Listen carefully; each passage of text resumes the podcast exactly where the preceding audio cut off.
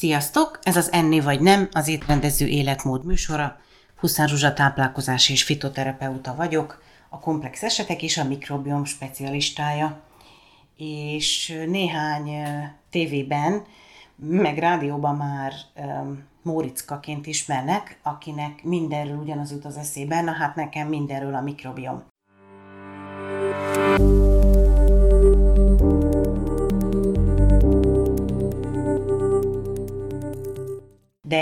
Olyan szinten igaz, hogy noha nem szakterületem a bőrápolás, de most kicsit kikacsintottam e felé is.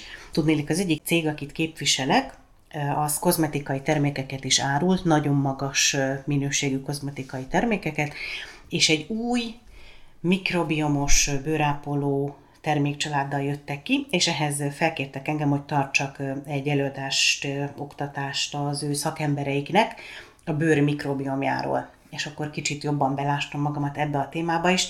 Ez is fantasztikus, és megint bebizonyosodott, hogy a táplálkozástudomány és minden más gyógyítással foglalkozó szakma jövője a mikrobiommal lesz összefüggésben. És ez nem túlzó kijelentés egyáltalán, addig találhatjuk csak túlzónak, míg meg nem ismerkedünk a bennünk és rajtunk élő mikrokozmosz csodás világával, amely minden velünk kapcsolatos állapotban folyamatosan döntést hoz, helyettünk egyébként, ilyen döntéseket, hogy mit eszünk, ahogy azt feldolgozzuk, ahogy azt elraktározzuk, hogy betegek leszünk-e, depressziósak, vagy szorongóak, pattanásosak, vagy ekcémásak, netán elveszítjük-e a hajkonoránkat, vagy nem. Tehát nem véletlenül hoztam most ezeket a szépséggel, bőrrel és hajjal kapcsolatos példákat, mert a mikrobiom kutatások és a ráépülő termékek már megjelentek a haj- és bőrápolásban, olyan szinten, hogy orvos technikai eszköznek minősülő krémeket fejlesztenek pillanatnyilag a gyógyszergyárak, amelyek mikrobiom, bőrmikrobiom támogatóak. De hát akkor nézzük egy kicsit az alapokat újra. A testünkben és a testünkön baktériumok, gombák és más mikroorganizmusok milliárdja élnek. A bérrendszerben, légutakban, szájüregben, a bőrünkön, fejbőrön és nőknél a hüvelyben. Ezt a rengeteg élőlényt három nagy családba sorolhatjuk. Minden törzsre szükségünk van, egyet sem szabad úgy szóván kiírtani, például a kandida vagy a staphylococcus sem. Bennünk élnek, és mindegyikre szükségünk van, a lényeg viszont az egyensúly. Vannak teljesen jótékony, és vannak kétarcú törzsek is, melyek hasznunkra vannak bizonyos számban, amikor viszont az egyensúly felbomlik, és többségbe kerülnek, akkor már az egészségünk ellen dolgoznak. Ebben a rendkívül érzékeny egyensúlyban a jótékony törzsek feladatai nagyon sokrétűek. A tápanyagok megfelelő lebontása.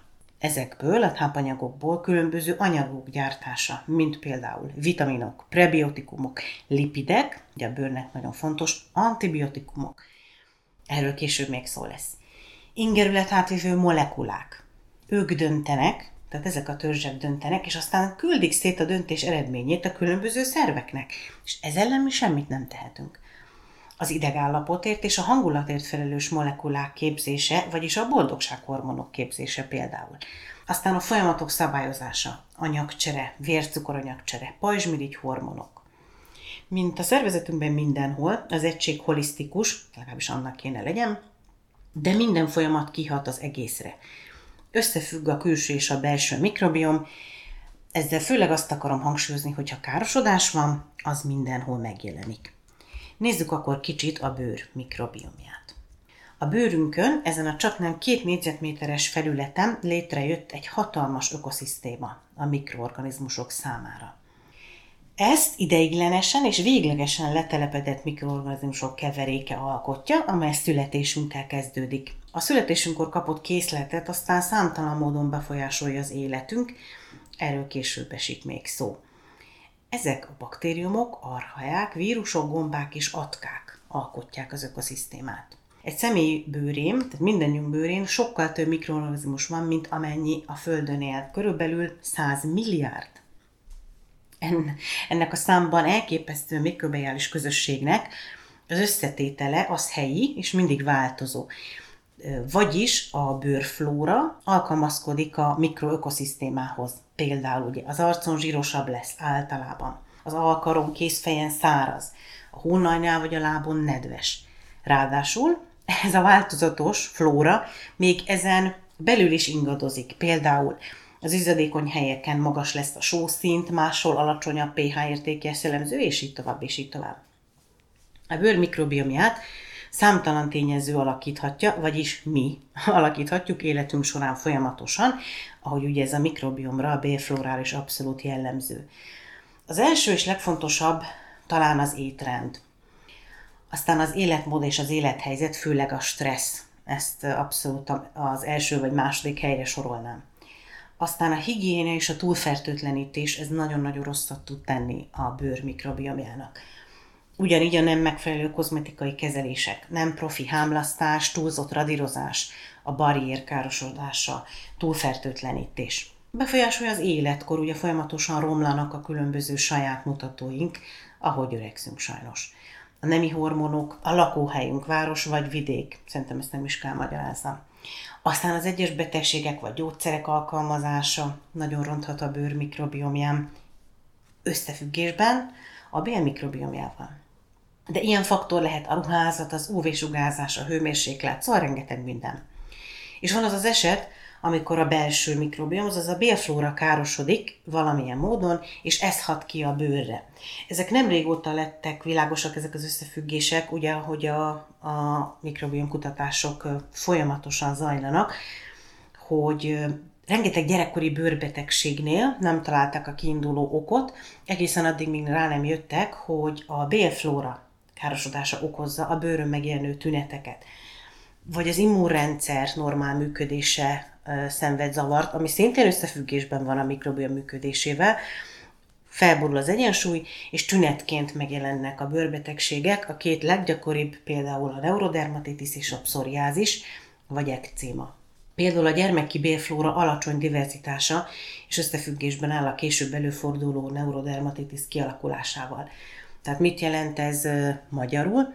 Hogyha nagyon egyhangúan táplálunk egy gyereket, akkor alacsony lesz a bélflórájának a diverzitása. Tehát nem lesz sokszínű a bélflórája, nem kap sokfajta élelmiszertemből kialakíthatja magának a különböző vitaminokat, pre- és probiotikumokat, és hogyha ez nagyon alacsony, ez a diverzitás, akkor Később szinte biztos, hogy megjelennek a bőrtünetek, vagy ugye visszafelé diagnosztizálva a bőrbetegséggel élő gyermekeknél mindig meg kell vizsgálni a mikrobiom állapotát, azzal nagyon sokat javíthatunk.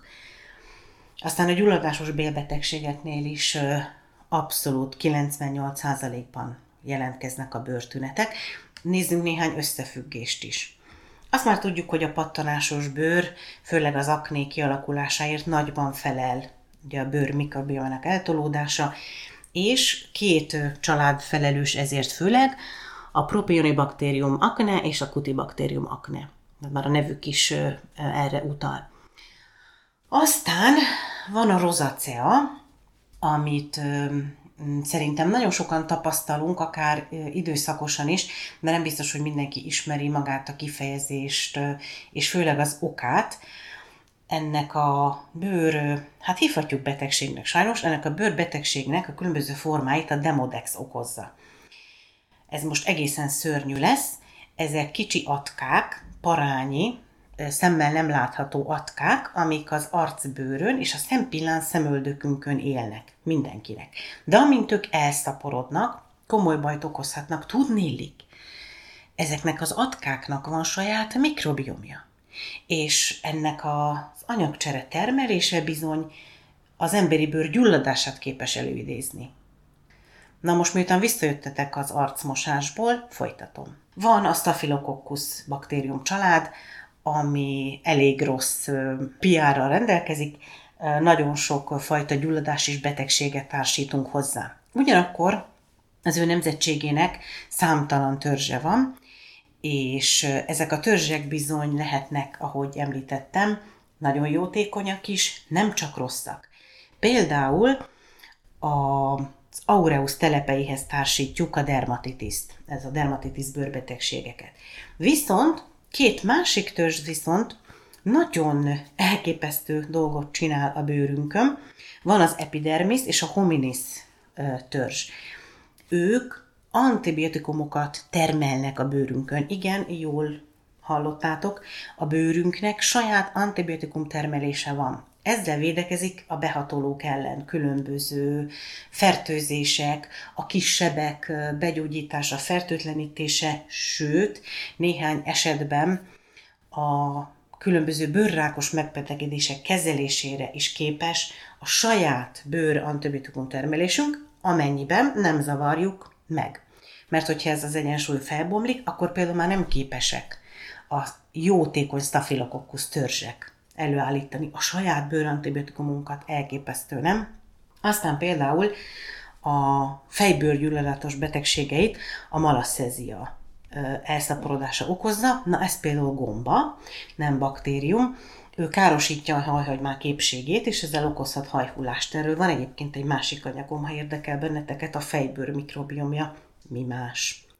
Szerintem ez a néhány példa elég érzékletesen szemlélteti a bőr mikrobiomjának szerepét az egészségben, és az elképesztő összefüggéseit a belső bélflórával. A bőrgyógyászatban, ahogy említettem is, ez akkora forradalmat hozott, hogy pillanatnyilag több ezer kutatás irányul orvostechnikai minőségű krémek kifejlesztésére. Tehát még egyszer mondom, a jövő az a mikrobiom, és bármiféle egészségről, külső, belső, szépséggel kapcsolatos egészségről beszélünk, nem hagyhatjuk figyelmen kívül ezt az érzékeny egyensúlyt, ennek a károsodásait és ennek a visszaállítását.